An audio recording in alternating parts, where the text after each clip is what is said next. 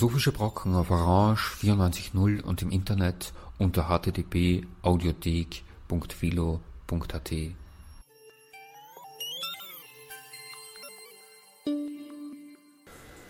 Willkommen bei dem Philosophischen Brocken. Heute steht auf dem Programm ein Vortrag von Andreas Gehlhardt mit dem Titel Prüfen und Üben, der bei der Tagung Die Machtanalyse nach Foucault 40 Jahre Überwachen und Strafen im Juni 2015 in Wien gehalten wurde. Die Vorträge der Tagung wurden übrigens 2017 mit dem Titel 40 Jahre Überwachen und Strafen zur Aktualität der Foucault'schen Machtanalyse und herausgegeben von Marc Rölli und Roberto Nigro als Buch beim Verlag Transkript veröffentlicht. Andreas Gehlhardt ist Professor für allgemeine und systematische Pädagogik am Bonner Zentrum für Lehrerbildung an der Universität Bonn. Von seinen zahlreichen Publikationen möchte ich nur einige wenige nennen. Zuerst die beiden letzten Monographien. Äh, skeptische Bildung, Prüfungsprozesse als philosophisches Problem bei Diaphanes 2018 erschienen. Dann das Buch Kritik der Kompetenz, ebenfalls bei Diaphanes.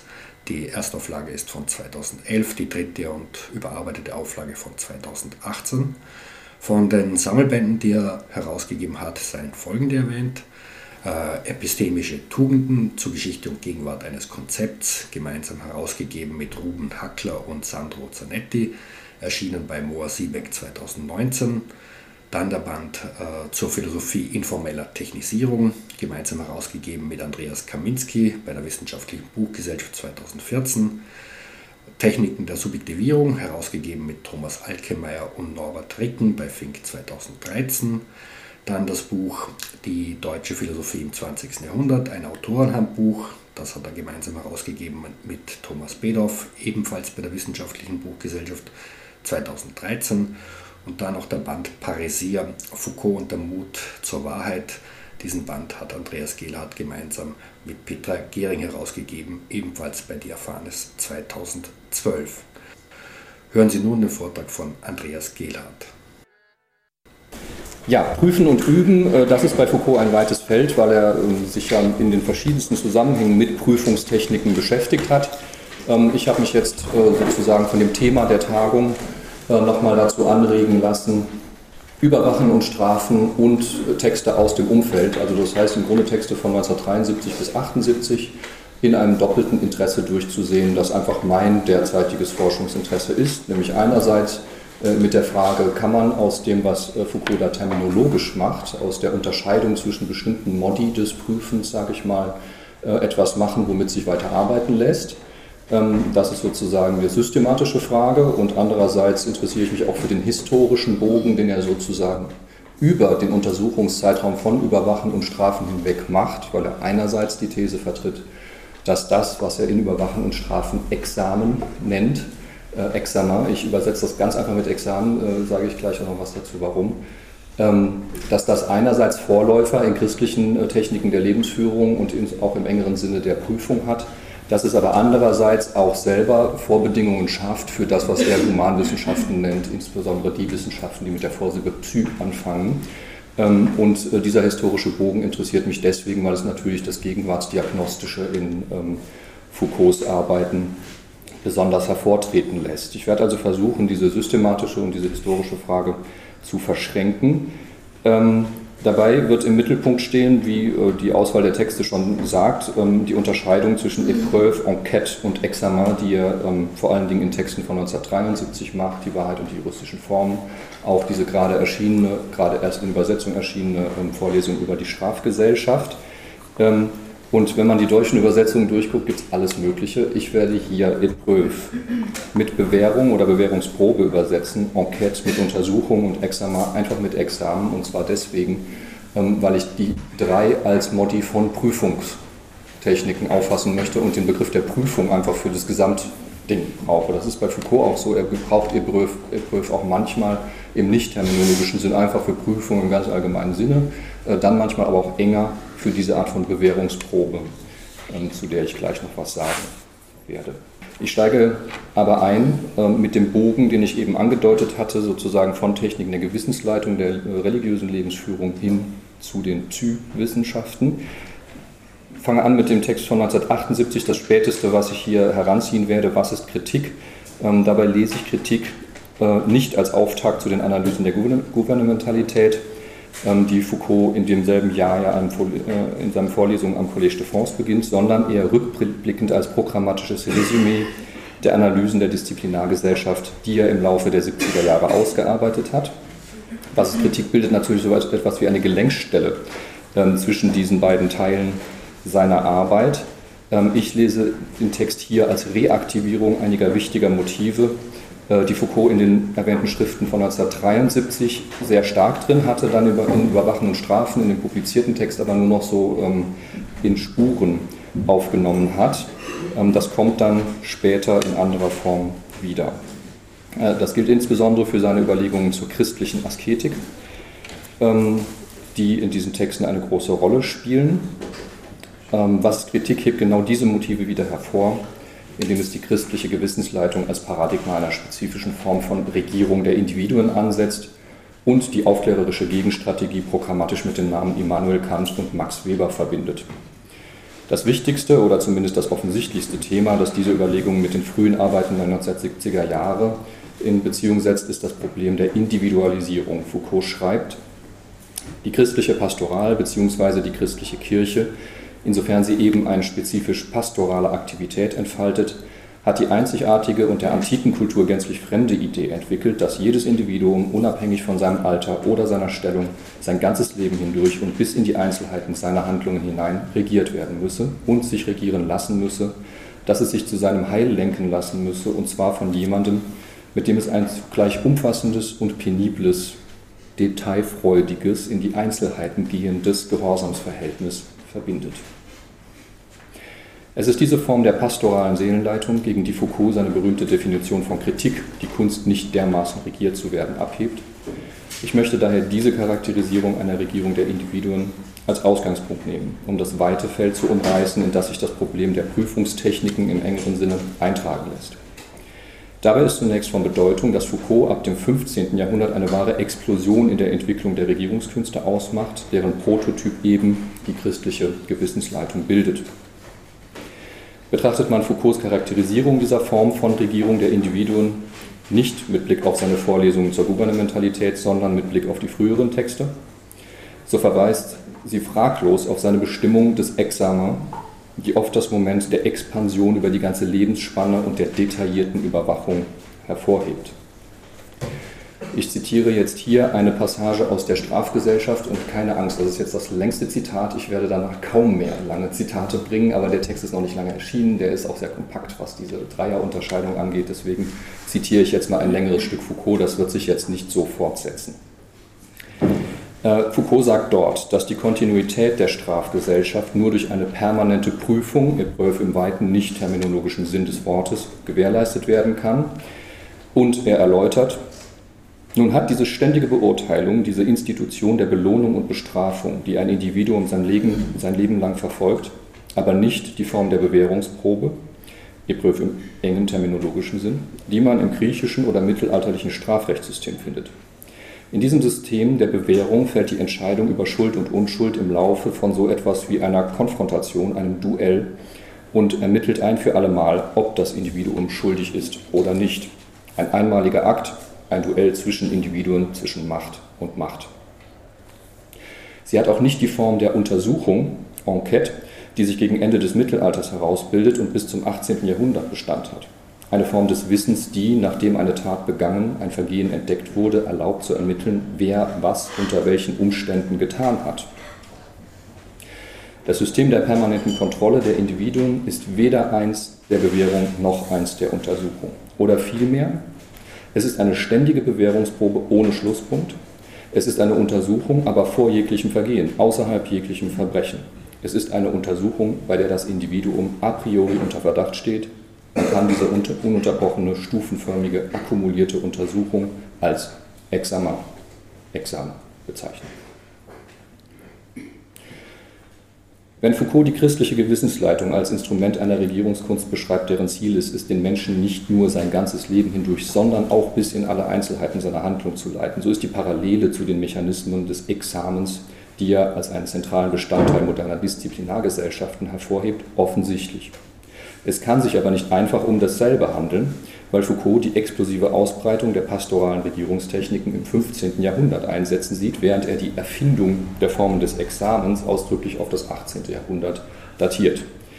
Diese historische Dimension von Foucaults Analysen darf man auch bei einer Lektüre mit systematischem Interesse nicht außer Acht lassen, wenn nicht alle Grenzen verschwimmen sollen.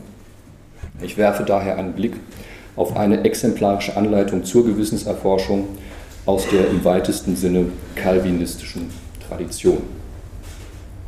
Ich entnehme dieser Anleitung Louis Baileys Praxis Pietatis. Es handelt sich dabei um ein sehr weit verbreitetes calvinistisch-puritanisches Erbauungsbuch, das 1611 in englischer Sprache erschien und in der Folge mehrfach, teils von reformierten, teils von lutherischen Übersetzern ins Deutsche übertragen wurde. Das Buch erlebte nicht nur zahlreiche Auflagen, sondern war auch einer der ersten Texte, den Philipp Jakob Spener in dem Frankfurter Kreis von Frommen las, aus dem der deutschsprachige Pietismus hervorgegangen ist. Das Buch kann also mit großer Gewissheit als Zeugnis jener explosiven Verbreitung von Seelenleitungstechniken betrachtet werden, die Foucault feststellt. Es ist von seiner ganzen Komposition her als pragmatischer Alltagsratgeber angelegt, der konkrete Regeln für die tägliche Lebensgestaltung gibt. Was mache ich mit Kranken, was lese ich mit denen, welche Bibelsprüche kann ich da verwenden, was mache ich mit einem Sterbenden und so weiter. Immer schön mit Texten, die man wirklich auch verwenden kann. Das Buch fällt daher, es fällt daher nicht schwer, ähm, dem Buch ein einfaches Schema zu entnehmen, das Baileys Darstellung zugrunde liegt, Darstellung der Gewissensprüfung. Dieses Schema folgt einem Dreischritt der Buße, den man schlagwortartig als Abfolge von Erkenntnis, Bekenntnis und Besserung angeben kann, wobei es natürlich um Erkenntnis der Sünden und Bekenntnis der Sünden und dann der Besserung des Lebenswandels geht. Kurz zu diesen drei Schritten. Die Erkenntnis der Sünden folgt der Liste der zehn Gebote. Dazu muss ich nicht viel zitieren. Manche machen dann da ausführliche Beispiegel draus mit mehr Punkten als die zehn Gebote, aber oft sind es einfach die zehn Gebote, mit die sicherstellen sollen, dass man auch nichts vergisst, wenn man sozusagen ähm, das, was Bailey ein Examen und Register seiner Sünden nennt, zusammenstellt. Der zweite Schritt, das Bekenntnis der Sünden, ihre ausdrückliche Aussprache vor Gott, ist in meinem Zusammenhang jetzt wichtiger ähm, und wird von Bailey in seinem Buch mit derselben Phase eingefordert. Dabei spielt auch der Ort des Geschehens eine Rolle, weil gesichert sein muss, dass sich der Sünder allein vor Gott darstellt. Komplementär zur Mahnung an den Hausvater, die Regeln der frommen Lebensführung nicht allein für sich selbst zu befolgen, lautet die Anweisung für die Prüfung des Gewissens, dass sie allein und an einem verschlossenen Ort zu geschehen habe. Kurzes Zitat. Danach, wenn du ein solches Examen und Register über deine Sünden gehalten, so gehe in dein Kämmerlein oder sonst einen absonderlichen und verschlossenen Ort. Stelle dich vor Gott, dem gerechten Richter, dar als einen armen Missetäter, der vor Gericht steht und seines Sentenzes erwartet. Knie nieder auf die Erde, schlage mit deinen Händen an deine Brust, lasse die Tränen aus deinen Augen fließen, bekenne Gott all deine Sünden und bitte ihn um Verzeihung derselbigen mit folgenden oder dergleichen Worten. Es folgt wieder eine wörtliche Anleitung, was man da sagen kann. Wer sich an dieser Anleitung orientiert, kann davon ausgehen, dass er wohl examiniert und vorbereitet beim Abendmahl erscheint. Dritter Punkt. Eigentliches Ziel der Prozedur ist die Besserung des täglichen Lebenswandels. Diese Besserung kann nach Baileys kalvinistischer Überzeugung nur durch Gott gewirkt werden, weshalb nur zu hoffen bleibt, dass er den bekennenden Sünder, nachdem er seine Vergehen beweint hat, frömmer, heiliger und andächtiger macht. Dieser Hinweis zur Besserung wirkt, verglichen mit der ausführlichen Darstellung von Erkenntnis und Bekenntnis der Sünden, die ich ja jetzt auch nur ganz auszugsweise zitiert habe, eher lapidar.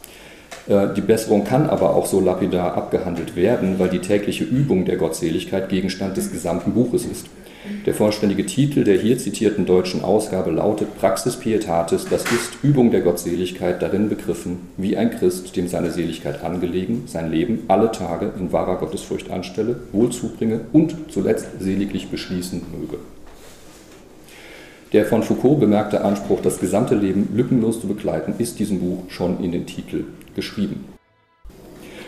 Um im Ausgang von diesem historischen Beispiel zu einem ersten Schema des Gewissensexamens zu kommen, kann man in einem ersten Schritt einige Bemerkungen Foucaults heranziehen, die den amerikanischen Gefängnissen des 19. Jahrhunderts gewidmet sind. Dazu setzt er auf, auf letztlich Vorarbeiten Max Webers wäre meine These, nämlich diejenigen äh, Passagen von die protestantische Ethik und der Geist des Kapitalismus, die der Verbreitung von religiösen Techniken der Lebensführung im Alltagsleben äh, gewidmet sind. Weber beschreibt diese Dynamik in einer berühmten Passage seiner Abhandlung Schritt aus dem Kloster auf den Markt des Lebens. Also die, die, die, christliche Asketik schlägt die Klostertür hinter sich zu und tritt auf den Markt des Lebens und die wird jetzt im Alltag äh, sozusagen verwendet. In seinen äh, Schriften zur Disziplinargesellschaft äußert sich Foucault nicht ausdrücklich zu Webers Studie. Er setzt die These von der Verbreitung der christlichen Asketik im Alltag aber letztlich als einen ersten Schritt voraus, um nun in einem zweiten Schritt zeigen zu können, dass die informellen Techniken der religiösen Selbst- und Sozialkontrolle, nachdem sie aus dem Kloster in den Alltag ausgewandert waren, auch wieder in institutionelle Zusammenhänge reimportiert worden sind. Was Foucault in diesem Zusammenhang als Institutionen bezeichnet, sind die typischen äh, Untersuchungsgegenstände von Überwachungsstrafen, Hospital, Schule, Kaserne, Fabrik, äh, von denen er ausdrücklich festhält, dass es ganz oft schwierig ist zu sagen, ob das überhaupt staatliche oder nicht staatliche Institutionen sind. Er nimmt einen sehr weiten Begriff von Institutionen in diesem Fall. Genau diese Dynamik eines Reimports alltäglicher, informeller Techniken der Selbst- und Sozialkontrolle in institutionelle Zusammenhänge ist es auch, der nach Foucault die Geburt des Gefängnisses in seiner modernen Form ermöglichte. Foucault bespricht ausführlich die Pläne zu einer Reform des Strafsystems, die gegen Ende des 18. Jahrhunderts entstanden, um dann zu demonstrieren, dass sie nie in die Tat umgesetzt wurden. Das Gefängnis erschien zu Beginn des 19. Jahrhunderts gleichsam neben diesen Reformplänen der Aufklärer als eine, wie er schreibt, faktische Institution, der nahezu jegliche theoretische Begründung fehlte. Ich übergehe die Details dieser Analyse. Die große Distanz zwischen den Reformplänen der Revolutionszeit und den sich faktisch durchsetzenden Strukturen des Strafvollzugs kommt dabei unter anderem im religiösen Charakter, vor allem der US-amerikanischen Anstalten, zum Ausdruck. In der Vorlesung über die Strafgesellschaft behandelt Foucault unter anderem das von Quäkern aufgebaute Gefängnis von Philadelphia, das natürlich auch in Überwachen und Strafen auftaucht und er schreibt, für diese Einrichtung wird der Begriff des Penitentiary, der Buß- oder Besserungsanstalt benutzt. Ein unglaubliches Wort. Wie kann man tatsächlich von Buße sprechen in einer Zeit, in der die Gesellschaftstheorie und das gesamte praktisch-theoretische Strafwesen voraussetzen, dass es ein Verbrechen nur dann gibt, wenn die Gesellschaft geschädigt wird und Strafe nur, insofern die Gesellschaft sich zu verteidigen hat. Und dass zwischen Sünde und Verbrechen, Strafe und Buße kein grundsätzlicher Zusammenhang besteht. Die Flexibilität und Widerstandskraft der christlichen Bußpraktiken ist offenbar beträchtlich. Blickt man zurück auf Baileys Anleitung zur Gewissensprüfung, so fällt in diesem Zusammenhang natürlich auf, dass das Bekenntnis an einem verschlossenen Ort erfolgen soll. Genau dieser Umstand ist auch in die Programmschriften der amerikanischen Strafanstalten eingeflossen. Foucault zitiert in Überwachen und Strafen eine Reihe von Zeugnissen, die die Abgeschlossenheit der Gefängniszelle als einen prädestinierten Ort zur Gewissenserforschung, manchmal auch ganz einfach als Zwang zur Gewissenserforschung, begreifen. Dabei bleibt der doppelte Schritt aus dem Kloster in den Alltag und aus dem Alltag zurück in die Institution stillschweigend vorausgesetzt. Im Manuskript zu seiner Vorlesung schreibt Foucault, wenn es ein religiöses Vorbild für das Gefängnis gibt, dann in der kalvinistischen Theologie oder Moral, nicht in der Institution des Klosters. Da gibt es ja noch mehr Bemerkungen, dass die Büßerzelle ist der Ort des Gewissens und so weiter und so fort. Um jetzt zu meiner systematischen Frage zu kommen, wie man äh, dieses historische Beispiel nutzen kann, um Ordnung in die Unterscheidung der Prüfungsmodi zu bringen, äh, möchte ich zuerst betonen, dass Foucault hier auf den zweiten, den mittleren Schritt in Baileys Schema der Buße fokussiert. Weder die Erkenntnis der Sünden noch die spätere Besserung verlangen in Baileys Darstellung die Einsamkeit des abgeschlossenen Ortes, sondern das Bekenntnis im Angesicht Gottes. Der mittlere Schritt des Schemas markiert, wenn man so will, die vertikale Achse des Prüfungsgeschehens, auf der sich Prüfer und Prüfling zueinander ins Verhältnis setzen. Dieses Verhältnis ist im Fall der Gewissensprüfung ein unumkehrbar asymmetrisches. In diesem Sinn kommentiert es auch Foucault, die Isolation in der Zelle schafft nach dem protestantischen Bußschema die Möglichkeit eines Tête-à-Tête zwischen dem Gefangenen und der Macht, die sich ihm auferlegt. So formuliert er das. In späteren Texten, zum Beispiel in Was ist Kritik, wird Foucault diese Form von statischer, asymmetrischer, unumkehrbarer Machtbeziehung als Herrschaft bezeichnen, um sie von dem freien Spiel der Mächte zu unterscheiden, dessen Beziehungen prinzipiell reversibel sind. In Baileys Bußschema ist diese vertikale Achse, die das Verhältnis zwischen Prüfer und Prüfling regelt, grundsätzlich asymmetrisch besetzt und folglich auf Herrschaft festgelegt. Eine andere Gewichtung dieser Achse würde die Prüfungsform in eine andere verwandeln. Alles hängt hier davon ab, dass die Position des Prüfers mit Gott besetzt bleibt und jeder reale Prüfer als dessen Vertreter handelt. Anders steht es mit der horizontalen Achse des Schemas, die man von Erkenntnis zu Besserung ziehen kann. Diese Achse folgt der Unterscheidung zwischen Vergangenheit und Zukunft, zwischen Rückblick und Vorgriff, zwischen bereits abgeschlossenem und bloß möglichem Handeln. Eine konsequente Gewichtung auf der Seite der Erkenntnis betont die Bedeutung des Urteils über meine Handlung. Eine konsequente Gewichtung auf der Gegenseite betont die Bedeutung der Übung im Horizont meines künftigen Lebenswandels. Im Unterschied zur vertikalen Achse können diese beiden Pole sehr unterschiedlich gewichtet werden, ohne dass das ganze System aus dem Gleichgewicht gerät. Grundsätzlich ist das Modell der christlichen Gewissensprüfung auch für beide Varianten genutzt worden. Betont man die Seite des Urteils, das den Prüfungsprozess abschließt, so folgt das Schema einem Rhythmus von Strafe und Vergebung, wie er sich im Katholizismus, aber auch bei Luther findet. Die Befürworter dieser Variante betonen dann den entlastenden Charakter des Verfahrens, das einen Schnitt setzt und wieder handlungsfähig machen soll.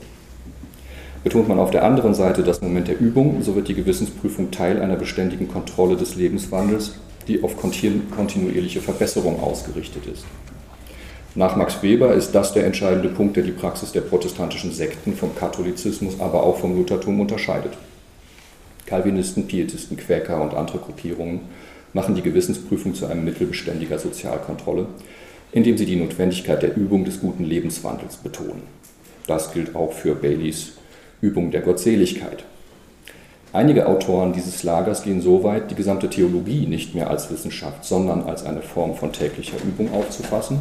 Äh, der eben schon erwähnte Philipp Jakob Spener schreibt zum Beispiel, die Theologie bestehe nicht in bloßer Wissenschaft, sondern in des Herzens Affekt und in der Übung. Das heißt, die Verschiebung auf der horizontalen Achse des Schemas, die der Übung den Vorzug vor dem Urteil gibt, vollzieht sich hier als eine Bewegung der Entwissenschaftlichung. Die Theologie wird ihrer theoretischen Ansprüche entkleidet um ganz der Praxis des guten Lebenswandels dienen zu können. Es ist diese Variante einer ganz auf kontinuierliche Übung eingestellten religiösen Praxis, die nach Foucault auch in den Institutionen der Disziplinargesellschaft Eingang gefunden hat. In Überwachen und Strafen erläutert er das unter anderem an der Schule einer Gobelin-Manufaktur, deren Gründungsedikt von 1667 noch ganz der zunftmäßigen Organisation der Ausbildung entspricht. Es gibt eine festgesetzte Dauer der Ausbildung, aber kein Programm, das die einzelnen Schritte regelt. Die Arbeit des Schülers, Arbeiten des Schülers werden durch einen Meister kontrolliert, durch einen Meister und durch eine Prüfung abgeschlossen. Genau 60 Jahre später, im Jahr 1737, wird die Anstalt durch eine Zeichenschule erweitert, deren Programm bereits ganz anderen Standards folgt. Die Einteilung der Ausbildungszeit ist detailliert geregelt, der gesamte Ablauf folgt dem Rhythmus regelmäßiger Übungsaufgaben, die dokumentiert mit Namen versehen als Grundlage der Bewertung des Schülers dienen. Die Zulassung zur nächsthöheren Klasse hängt von dem erreichten Leistungsstand ab.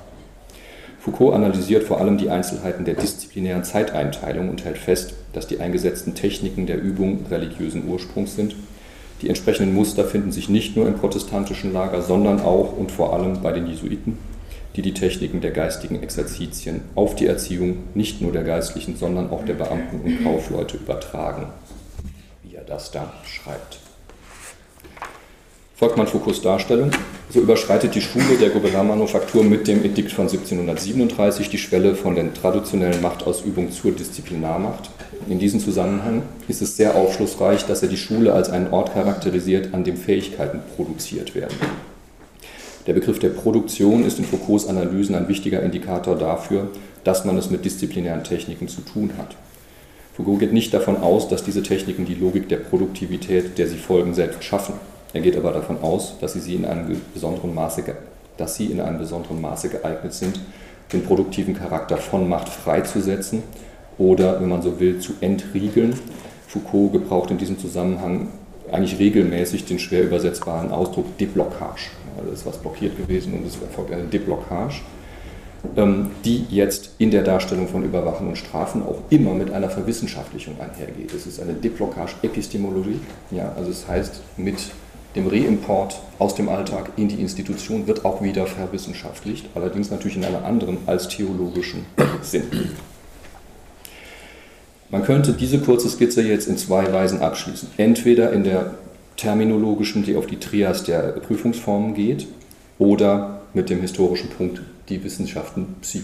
Ja. Ähm, ich werde zu dem terminologischen Punkt nur ganz kurz etwas sagen und mich für die historische Variante entscheiden. Terminologisch gesehen kann man jetzt sagen, nach diesem vertikale-horizontale Achse ähm, lassen sich Untersuchung, Bewährung und Examen sehr einfach klassifizieren. Asymmetrisch sind sowohl Untersuchung als auch Examen, einmal betont auf abgeschlossen und Vergangenheit, einmal betont auf Zukunft und Übung. Ähm, symmetrisch, Prüfer-Prüfling ist ein reversibles Verhältnis, ist die Bewährung. Foucault erwähnt sie in den Schriften der 70er Jahre nur in dieser Form einer ritualisierten Gerichtspraxis, die auch etwas abschließt. Das betont er. Also damit mit dem Zweikampf ist sozusagen die Entscheidung getroffen. Damit ist in dem Schema eine Stelle offen, nämlich die Stelle einer reversiblen Form von Prüfung, die nicht auf Abschluss, sondern auf Übung setzt. Und das macht er in den 80er Jahren. Das ist sein äh, Interesse in den 80er Jahren, sozusagen diese offene Stelle ähm, dieses Schemas zu besetzen, sage ich jetzt mal so schön blöd mit so einem Vierer-Karo. Also, weil wie er selber das unterscheidet, äh, ist, ist sehr schwankend oft in seinen Texten. So, kurzer Abschluss zu der historischen These, die Foucaults Überlegungen zum Examen gleichzeitig, gleichsam auf der anderen Seite begrenzt und die Linie ins 20. Jahrhundert vorzeichnet. Die These, dass die diversen Techniken des Examens eine wichtige Bedingung für die Herausbildung der modernen Humanwissenschaften und insbesondere für alle Wissenschaften mit der Vorsilbe Psy waren. Die einzige Stichprobe, die ich abschließend aus diesem Feld präsentieren möchte, führt uns wieder in das Jahr 1973. Denn in demselben Jahr, in dem Foucault über die Strafgesellschaft liest und Vorträge über die Wahrheit und die juristischen Formen hält, publiziert der in Harvard lehrende Psychologe David McClelland seinen folgenreichen Vorschlag, nicht mehr Intelligenz, sondern Kompetenzen zu testen. Während Foucault nach einem begrifflichen Instrumentarium sucht, das geeignet ist, verschiedene Typen von Prüfungstechniken zu unterscheiden, bereitet sich innerhalb des Feldes der angewandten Psychologie ein Umbruch vor, der sich ironischerweise als eine Entriegelung von Disziplinarmechanismen beschreiben lässt. Etwas anachronistisch, aber es ist so. Dieser Umbruch steht ganz im Zeichen der Übung. Er antwortet auf die in den USA gängige Überzeugung, dass es eine angeborene Disposition namens Intelligenz gibt, die über die Eignung für Schulformen, Berufe, verantwortungsvolle Aufgaben entscheidet. McClellan formuliert unter dem Titel der Kompetenzen die diametrale Gegenthese, dass sich alle entscheidenden psychischen Dispositionen nicht nur testen, sondern auch trainieren lassen. Damit öffnet er das Feld der psychologischen Forschung wieder für Fragen der Erziehung. Nach McClellan haben die neuen Formate des Kompetenztests schon, darum, schon dann ihr Ziel erreicht, wenn sie, Zitat, Erzieher ermutigen, nicht mehr nur über Selektion nachzudenken, sondern sich auch Gedanken über die Bewertung von Erziehungsfortschritten zu machen. Auf dem Hintergrund von Foucaults Analysen des Examens ist nun vor allem der argumentative Rahmen von Bedeutung, in dem McLaren diese These präsentiert, denn sein Text zerfällt exakt, tatsächlich erstaunlich exakt, in zwei Hälften, die ganz unterschiedlich argumentieren und in deren Rahmen die These der Trainierbarkeit von allem eine ganz unterschiedliche Funktion erfüllt. Der erste Teil des Aufsatzes fragt nach der Legitimität der Macht, die psychologische Tests über das Leben der Menschen haben und zeigt an zahlreichen Beispielen, dass die gängigen Formate bestimmte soziale Milieus bevorzugen, weil sie die Beherrschung eines bestimmten Idioms, das der gehobenen weißen Mittelschicht, verlangen. Das Anliegen dieser Hälfte des Textes ist die politische Forderung nach sozialer Gleichheit und die Kritik am psychologischen Testverfahren, die Service für Lebensgestaltung versprechen, tatsächlich aber nur Selektionsmechanismen bieten. Andere Autoren wie Pierre Bourdieu oder Michel Thor haben das zur selben Zeit zum Anlass genommen, das Instrument der psychologischen Tests insgesamt in Frage zu stellen. McLennan dagegen kann als exemplarischer Vertreter einer psychologischen Psychologiekritik angesehen werden. Aus seiner Perspektive lässt sich die Frage nach der Legitimität der gängigen Auswahlverfahren auf die Frage reduzieren, ob diese Tests valide sind. Das heißt, die politische Frage nach der Gerechtigkeit von Auswahlverfahren lässt sich als wissenschaftliche Frage nach der Validität von psychologischen Testformaten diskutieren. Für die Befürworter dieser Tests war die Validität schon dadurch gegeben, dass sie große Korrelationen mit Schulnoten zeigten. McLaren zeigt aber, dass Schultests und Intelligenztests so ähnliche Ursprünge haben, dass man im Grunde immer nur zeigt, dass man dieses Format beherrscht. Das ist natürlich eine, bekannte Argumentation. Die These von der Trainierbarkeit aller menschlichen Eigenschaften hat in diesem Zusammenhang die Funktion, Testverfahren, die soziale Ungleichheit zementieren, ihre wissenschaftliche Begründung zu entziehen. McClellans Alternativvorschlag lautet, andere Testverfahren zu entwickeln, die erstens genau auf das Anforderungsprofil bestimmter Aufgaben zugeschnitten sind und zweitens erlauben, Fortschritte in der Aneignung neuer Fähigkeiten zu messen und beratend zu begleiten, was unter der These, dass das alles angeboren ist und nur getestet werden kann, natürlich nicht geht. McClellan bringt diese Alternative auf die Formel, es gehe nicht mehr um Grades in School, sondern um Grades in Life. Die neuen Testformate sollen nicht nur die diskriminierenden Nebeneffekte der alten verhindern, sondern auch lebensnäher arbeiten, als die verschiedenen Spielarten des Intelligenztests. Das mit großer Emphase beschworene Leben ist dabei allerdings in einem ganz engen Sinn verstanden. Es bedeutet, kurz gesagt, Berufsleben. McClelland gebraucht Wendungen wie Success in Life durchgehend gleich bedeuten mit Vocational Success, Successful Careers und so weiter. Dass es sich dabei nicht bloß um eine Eigenart seines Sprachgebrauchs handelt, sondern um eine sehr bewusste Entscheidung, zeigt schon ein kurzer Blick in das Buch, das den theoretischen Hintergrund seiner Ausführungen enthält, die 1961 erschienene Studie The Achieving Society, auf Deutsch mit Die Leistungsgesellschaft übersetzt. Der Begriff des Lebens, der in der zweiten Hälfte des Kompetenzaufsatzes den Maßstab zur Beurteilung psychologischer Testformate abgibt, entspricht sehr deutlich der spezifischen Form von protestantischer Berufsethik, die Max Weber in seiner berühmten Abhandlung analysiert. Und McClelland greift diese Analysen tatsächlich auf und sie dienen ihm in The Achieving Society als Muster für ein Persönlichkeitsprofil der leistungsbereiten Person. Angesichts dessen ist es nicht nur von biografischem Interesse, dass McClelland Quäker war. Sein Begriff des Lebens entspricht nicht nur Max Webers Bild der asketischen, protokapitalistischen Lebensführung, es soll ihr entsprechen. Leitend für das Forschungsprogramm von The Achieving Society ist ein Problem, das nicht das 18., sondern das 19. Jahrhundert hervorgebracht hat, nicht die Grundfrage der Aufklärung nach sozialer Gleichheit, sondern die Frage des Unternehmers, wie sich, der, wie sich der Arbeiter dazu bewegen lässt, die Arbeitskraft, die er gegen Lohn verkauft hat, auch tatsächlich einzusetzen. Diese Frage ist wohl einer der entscheidenden Gründe, weshalb das Problem der Motivation im Laufe des 20. Jahrhunderts mit einer so großen Intensität erforscht wurde. The Achieving Society gehört zu den besonders ambitionierten Versuchen auf dem Gebiet der Motivationspsychologie. Das Ganze folgt der These, dass sich wirtschaftliches Wachstum tatsächlich auf psychische Eigenschaften der Akteure zurückführen lässt. Eine These, die zumindest in erziehungswissenschaftlichen Zusammenhängen noch immer mit Freude geteilt wird, auch wenn sie ähm, sehr einfach ähm, gestrickt ist. Ähm, und unterfüttert mit dem Versuch, Webers Studie über die protestantische Ethik tatsächlich empirisch mit psychologischen Mitteln zu belegen, indem protestantische und katholische Haushalte vergleichend untersucht werden und so weiter und so fort. Damit liefert McClelland natürlich eine ausgesprochen selektive, um nicht zu sagen eine skurrile Lektüre der protestantischen Ethik. Weber analysiert mit großer Distanz Religion, äh, religiöse Formen der Lebensführung, schließt seine Überlegungen mit einigen düsteren Bemerkungen über das stahlharte Gehäuse der kapitalistischen Wirtschaftsform. McClelland liest dessen Studie dagegen als Anleitung zur Förderung wirtschaftlichen Wachstums und entnimmt ihr ein Rollenmodell für Highs, für Probanden mit hohem N-Achievement Score. In diesem Zusammenhang zitiert er auch eine längere Passage aus Calvins Institutio, die der ständigen Selbstverbesserung gewidmet ist und kommentiert, Calvins Beschreibung dessen, was Weber die Rationalisierung des Lebens nennt, ist einem Vokabular der ständigen Selbstverbesserung verfasst, in einem Vokabular, Vokabular verfasst, was einen sehr hohen Wert auf der N-Achievement-Skala ergäbe.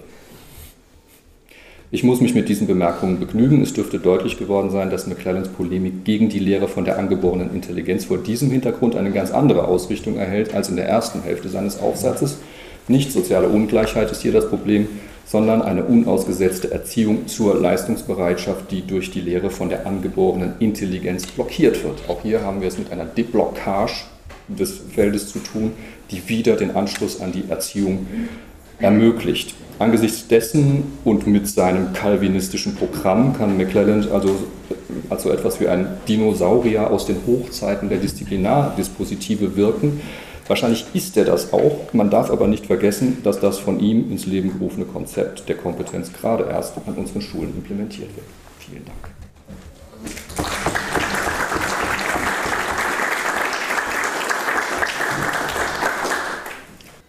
Das waren die philosophischen Brocken.